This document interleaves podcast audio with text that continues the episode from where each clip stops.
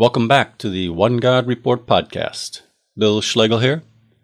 Today is the third part of a three part episode where we have seen that finding the deity of Christ in the Old Testament is not a New Testament exercise.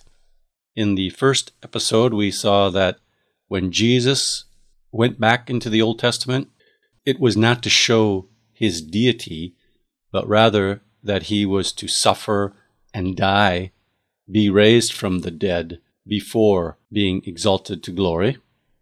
And then we examined the apostles Peter and Paul and how they appealed to the Old Testament.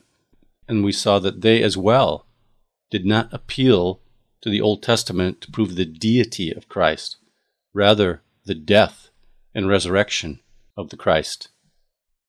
In this third episode, I wanted to take a look at two Old Testament passages that have typically been appealed to, somehow thinking that these passages show the deity of Christ.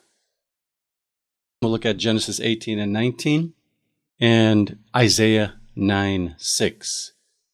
But before we do that, if we broaden our scope for just a moment beyond Jesus and the apostles' application of Old Testament passages, recorded in the last chapter of Luke and in the book of Acts, there are a few New Testament verses that have been put forth as evidence that the authors of the New Testament appealed to the Old Testament to show the deity of Christ. And these verses are 1 Corinthians 10:4 and 9, Jude 5, Hebrews 1 8, and then kind of a new fad, Yahweh texts. I'll explain what those are a little bit more in just a second. Now, in podcast 54 with Troy Salinger, we looked at 1 Corinthians 10 4 and 9 and Jude 5, and we see that in each case there are textual variants, or the text can be interpreted differently, or Paul is simply talking about types from the Old Testament and saying Jesus is like that situation in the Old Testament. But we also have to just note that's it. A couple of verses in 1 Corinthians 10, one verse in Hebrews, one verse in Jude and a handful of, of these other verses where a New Testament author quotes an Old Testament Yahweh text and applies it to Jesus or his ministry. A Yahweh text is a text where the personal name of God, Yud He Vav He, appears in the Old Testament, and then a New Testament author quotes that passage and applies it to Jesus or his ministry. But that's it, just a few of these here and there sprinkled in the New Testament. If Paul wanted to say that the Old Testament scriptures declare the deity of Christ, should we expect him to be so restrained and only drop a hint when he's speaking about entirely different subjects? Would the author of Hebrews give us one verse claiming Jesus is literally Almighty God and then drop the topic spending the rest of his book describing how the man, Jesus, has been made greater than angels and is greater than Moses, Aaron, and Joshua? It doesn't make sense. Now, as to the so called Yahweh texts, instead of just hinting that Jesus is literally Yahweh in flesh, while some other topic is under discussion, are there more reasonable reasons why a New Testament author may apply an Old Testament passage about Yahweh to the life of Jesus? The Hebraic understanding of agency easily explains such passages. The Messiah was understood to come as Yahweh's representative in the name of Yod He Vav He, in the name of Yahweh. See Psalm 118, 26. Blessed is he who comes in the name of Yahweh. That's quoted in the New Testament of Jesus. Jesus said his works were not his own, but that he did works in my Father's name. John 10, 25. Compare Acts 2, 22. That is, Jesus did miracles according to the will, authority, and power given to him by God whom Jesus calls the Father. I mentioned in the previous podcast that to assert that Paul wanted to claim the deity of Christ by quoting an Old Testament passage contradicts Paul's own testimony in Acts 26 22 to 23, where Paul said he was saying nothing but what the prophets said that the Messiah would die and rise from the dead. So, saying that Paul found the deity of Christ in the Old Testament accuses Paul of being a liar. But Paul was no liar. Paul, over and over again, differentiates between God and Jesus. Take for example Romans 10:13, where Paul quotes a, a Yahweh text, Joel 2:32, and applies it to the ministry and person of Jesus. It is clear in the context that Paul's not blurring the distinction between Yud He Vav He and Jesus, or making Jesus Yud He Vav He. Four verses earlier, in Romans 10:9, Paul stated that God raised Jesus from the dead.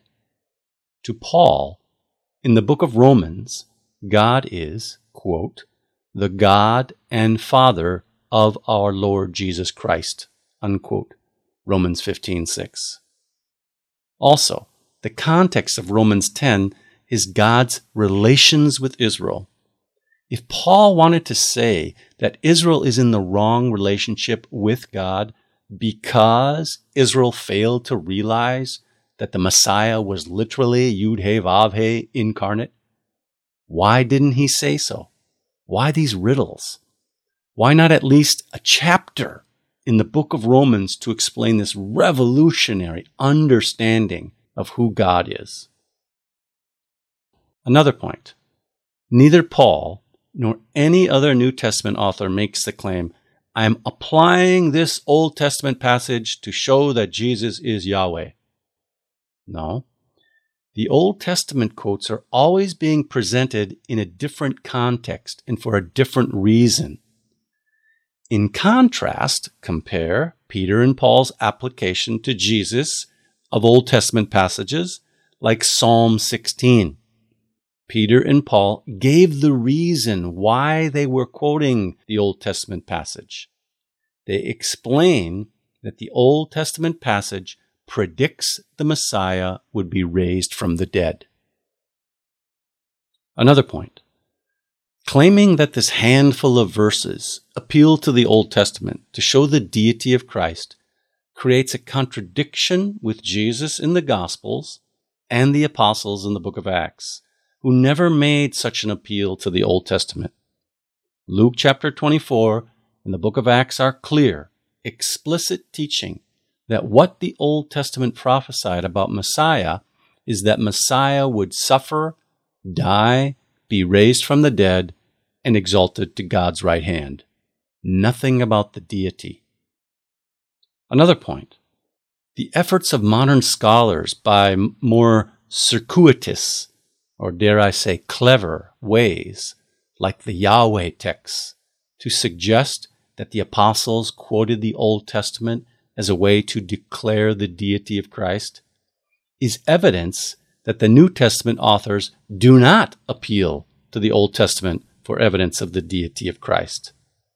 If the New Testament authors did make an appeal to the Old Testament to show the deity of Christ, we could simply open the Bible to explicit statements declaring the Old Testament declared that Messiah is God in human nature. Indeed, one member of a tri-personal Godhead incarnate. And one other observation. Further evidence that neither Jesus nor any other apostle appealed to the Old Testament in an effort to find the deity of Christ are books like the one called The Messiah in the Old Testament by Walter Kaiser. Dr. Kaiser is a scholar. He was formerly president of Gordon Conwell Theological Seminary, still serves there as Colman M. Mockler Distinguished Professor of Old Testament. In this book, Dr. Kaiser examines the Old Testament scriptures concerning the messianic expectation, starting with Genesis and going through to the last prophet of the Old Testament canon, Malachi. In the book are chapters and sections titled, quoting, Messiah in the Pentateuch, Messiah in the Psalms, the rejection of Messiah, the betrayal of Messiah, the death and resurrection of Messiah, the triumph of Messiah, Messiah as teacher, Messiah as the second David, Messiah as king, Messiah as servant, Messiah as anointed conqueror.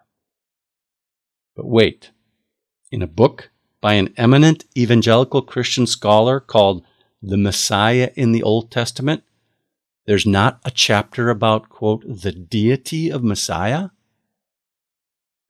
This is not to say that Dr. Kaiser doesn't throw an occasional bone to the deity of Christ claim when he looks at several Old Testament passages. He does, but it is always in a secondary fashion, with verses that can and are easily understood in a different way. And pertinent for this study, with verses that no New Testament author appeals to in an effort to proclaim the deity of Christ. So now, our next topic, let's look at two examples where finding the deity of Christ in the Old Testament is an activity of later centuries. Now that we have seen that neither Jesus nor the apostles appealed to the Old Testament scriptures to find the deity of Christ, I would like to give two examples which demonstrate that finding the deity of Christ in the Old Testament is an activity of later centuries.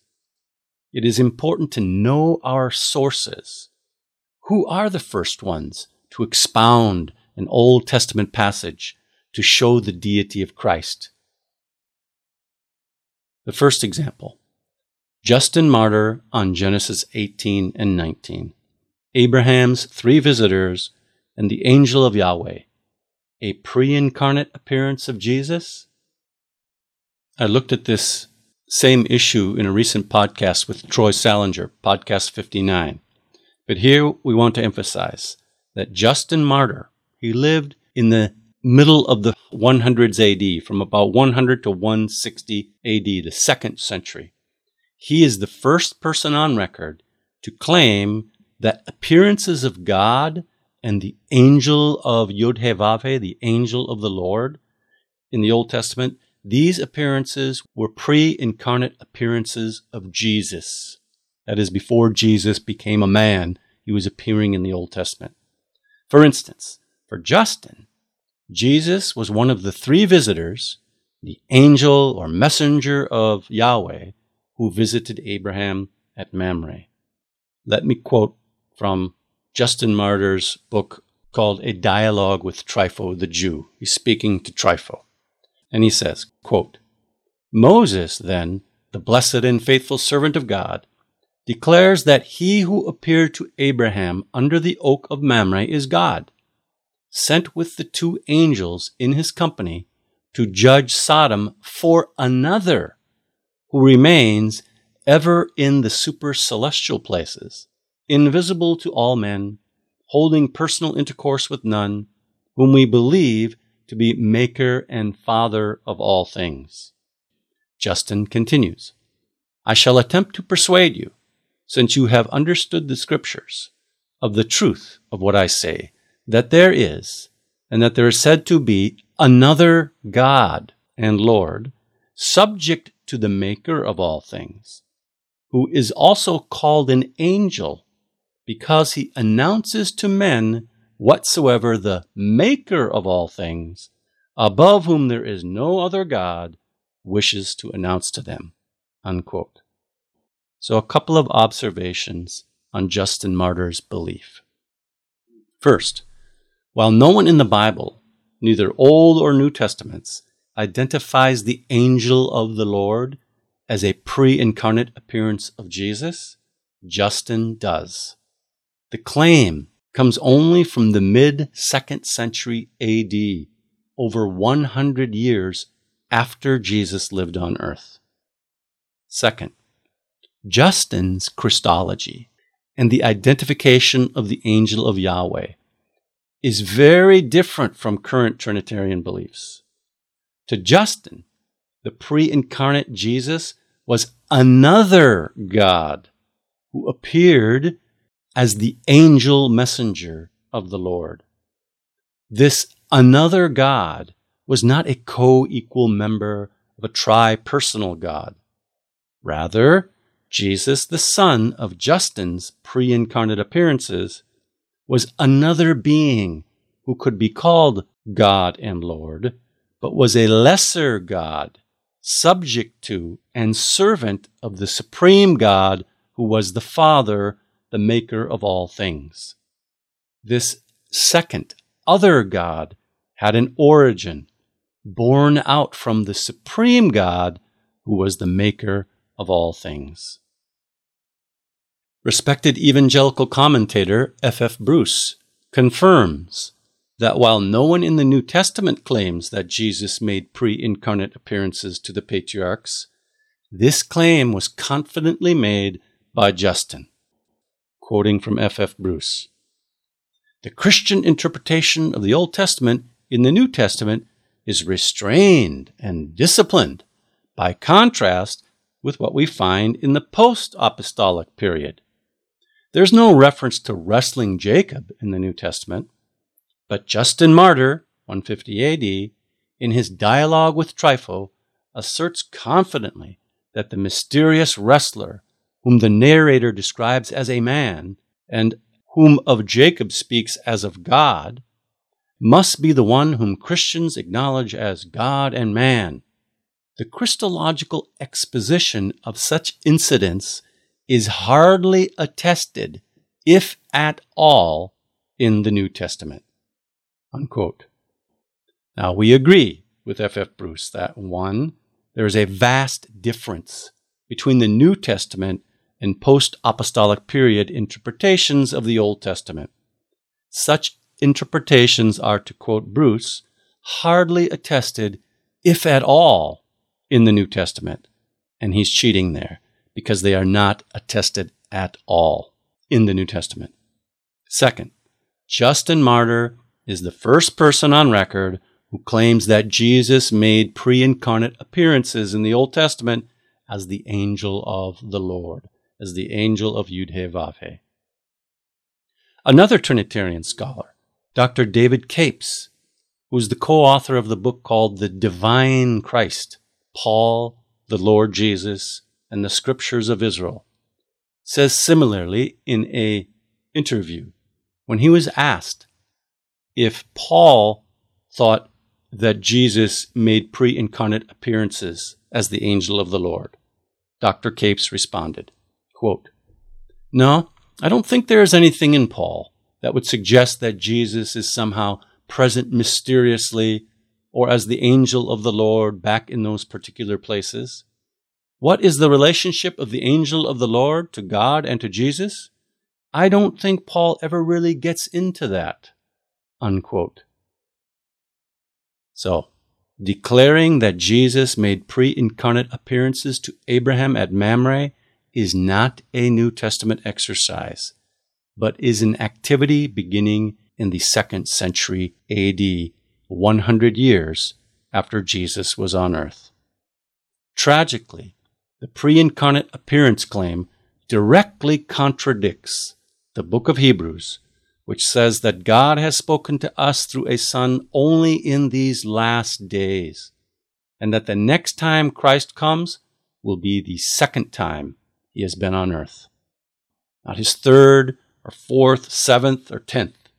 Such statements like these in the book of Hebrews eliminate the possibility that Jesus, the Son of God, was alive and appeared to Abraham at Mamre. Now, Isaiah 9 6. Another example of a verse that Trinitarians think shows the deity of Christ. Let me read Isaiah 9 6. For to us a child is born to us a son is given, and the government shall be upon his shoulder, and his name shall be called Wonderful Counselor, Mighty God, Everlasting Father, Prince of Peace. Unquote.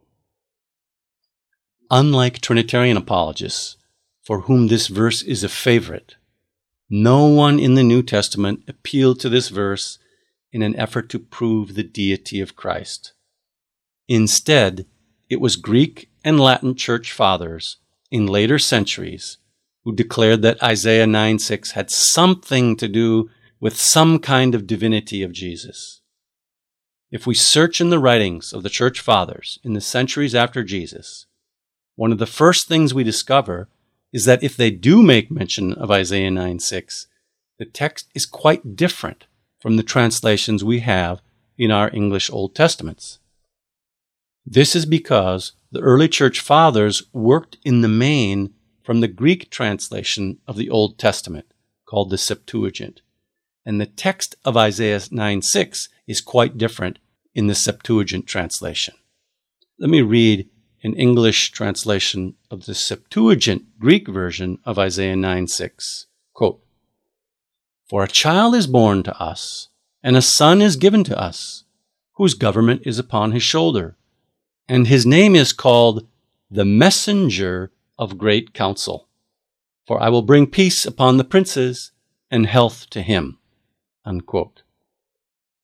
In the Greek Septuagint of Isaiah 9 6, the child being born is not called Almighty God, or Everlasting Father, or even Prince of Peace. Instead, the child is called the messenger or angel of great counsel. Therefore, the early church fathers appealed to the verse to show that Jesus was the great messenger angel of God. Because the Son revealed to mankind the plans or counsel of God. To the early church philosopher fathers, Jesus was the angel messenger of great counsel, the announcer of God's will. Jesus was by no means co equal with God. He could be called God, but God with a small g. His existence was derived from and subordinate to the one true God, the Father, the maker of all things, who sent Jesus. So back to our point. We see that finding the deity of Christ in the Old Testament, even if it is a subordinate kind of divinity, is not a New Testament exercise. The Greek and Latin church fathers were the first ones to appeal to Isaiah 9 6 to claim some kind of divinity for Jesus. I don't want to go into great detail here as to what Isaiah 9 6 does mean, but I will make a few comments.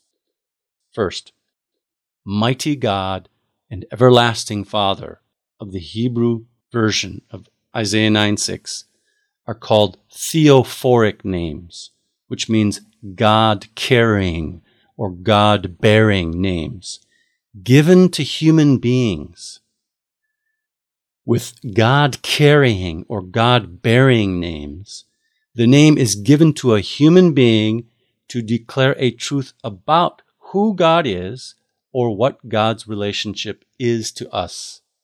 The names are not a declaration of the essence of the human person who has the name. Take, for instance, the name Jehu, the king of Israel that Elisha anointed and who wiped out the worship of Baal from the northern kingdom. Jehu's name means he is Yahweh. He is Yahweh. No, Jehu was not Yahweh incarnate, but his name declared that Yahweh was God and that Yahweh was acting through the man Jehu to wipe out Baalism from Israel the name Mighty God can be understood and probably is better understood and translated with the present tense form of be is, meaning God is mighty. God is mighty, El Gibor, does not mean that the person bearing the name is a mighty God, but that God is mighty.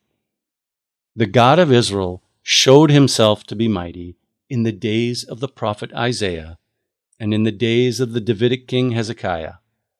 In one night, the God of Israel decimated the mighty Assyrian Empire's army.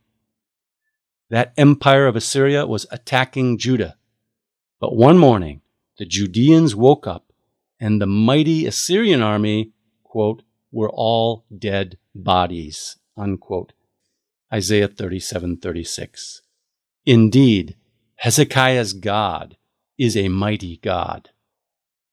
This is why the child to be born was also called Everlasting Father, Aviad. The name, Aviad, Everlasting Father, shows the Trinitarian appeal to this verse is wrong. If you want to say that Jesus is a mighty God, like literally, from Isaiah 9 6, then Jesus is literally the everlasting Father. That is a no no in Trinitarianism. But the truth is that the name Everlasting Father is given to a human being as a reminder that our God, the one true God, is Father to us. He cares for us and has our well being in mind forever. By the way, I personally know a couple people named Everlasting Father, Aviad in Hebrew. None of them think they are God Almighty, but their name declares a truth about God. By the way, I think I probably know about five Emmanuels. None of them think they are God incarnate. Lastly, on these names in Isaiah 9 6, the names had application to a person born in the days of Isaiah the prophet. Otherwise, Isaiah the prophet was a liar. We must interpret the scriptures in their historical grammatical context. Most likely, these theophoric names, these God bearing names, have reference to King Hezekiah of the house of David. In Hezekiah's days, Yahweh proved himself to be a wonderful counselor, a mighty God, and an everlasting Father.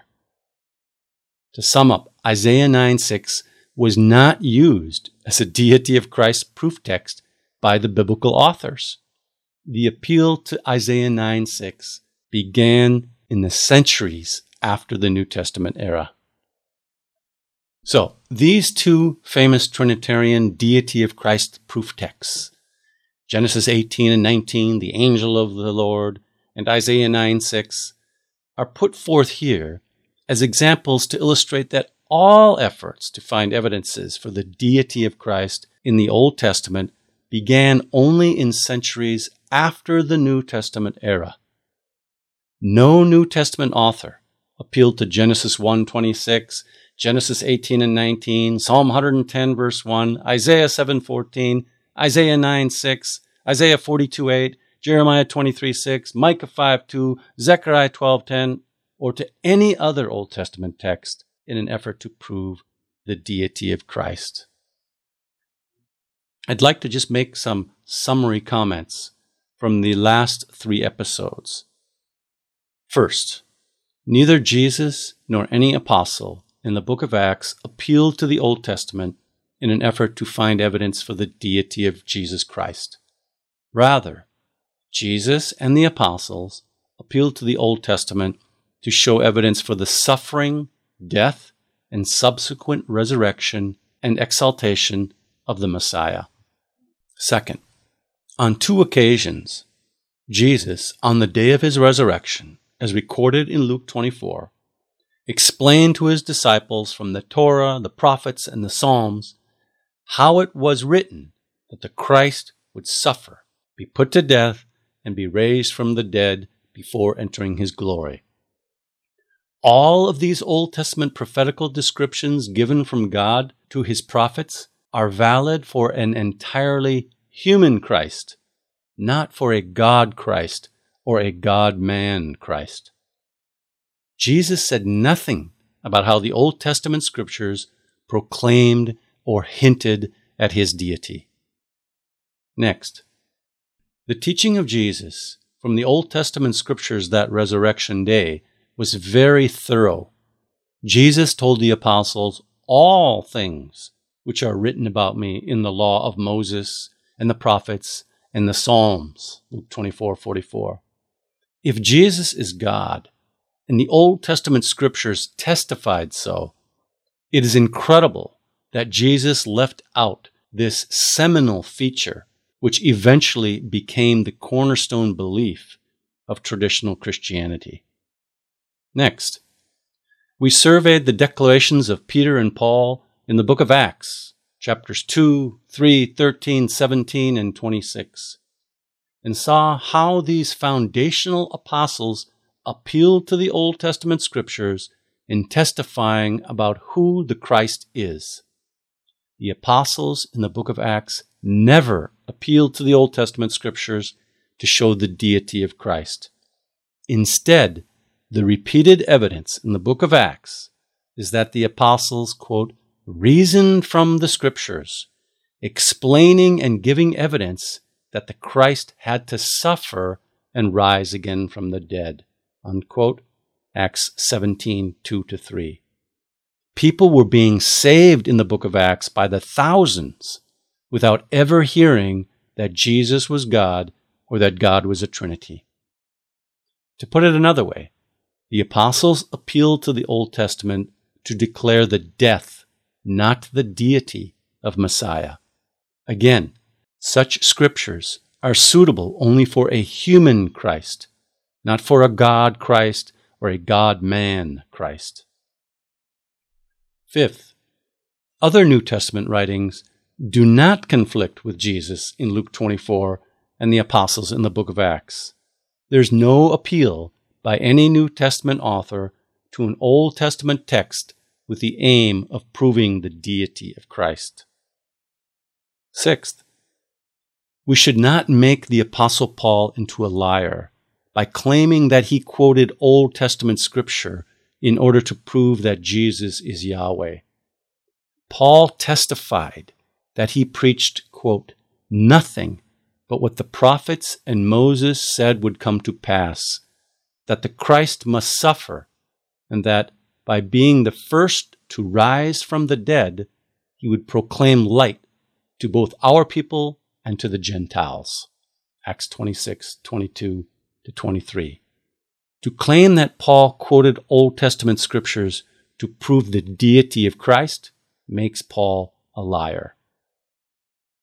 Seventh, we looked at two typical Old Testament texts that Christians appeal to in an effort to find the deity of Christ Genesis 18 and 19, the angel of the Lord, and Isaiah 9 6.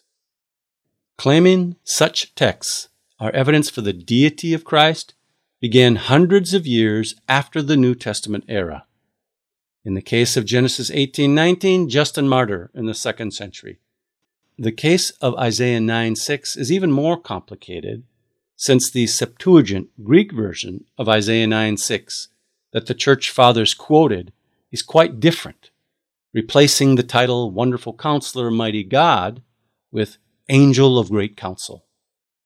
The church fathers of the second and third centuries believed Jesus to be a lesser God with a small g, subordinate to and derived from the Father, who is the maker of all. Eighth, in the New Testament, the controversy about Jesus was not about his deity, but about a Messiah who died and was raised to glory. Quote, that the Christ should suffer these things and enter into his glory. Unquote. Controversy about Jesus' deity is from later centuries not from the first century. So I'll end again with the three challenges. Neither Jesus nor the authors of the New Testament appealed to the Old Testament in an effort to prove the deity of Christ. Are you? Neither Jesus nor any author of the New Testament appealed to the Old Testament in an effort to prove that God is triune. Are you? Do you know better than Jesus and the New Testament authors? Like religious leaders in Jesus' day, thus you nullify the Word of God for the sake of your tradition. Matthew 15, 6. Yishma'u anavim v'yismachu. The humble will hear and rejoice.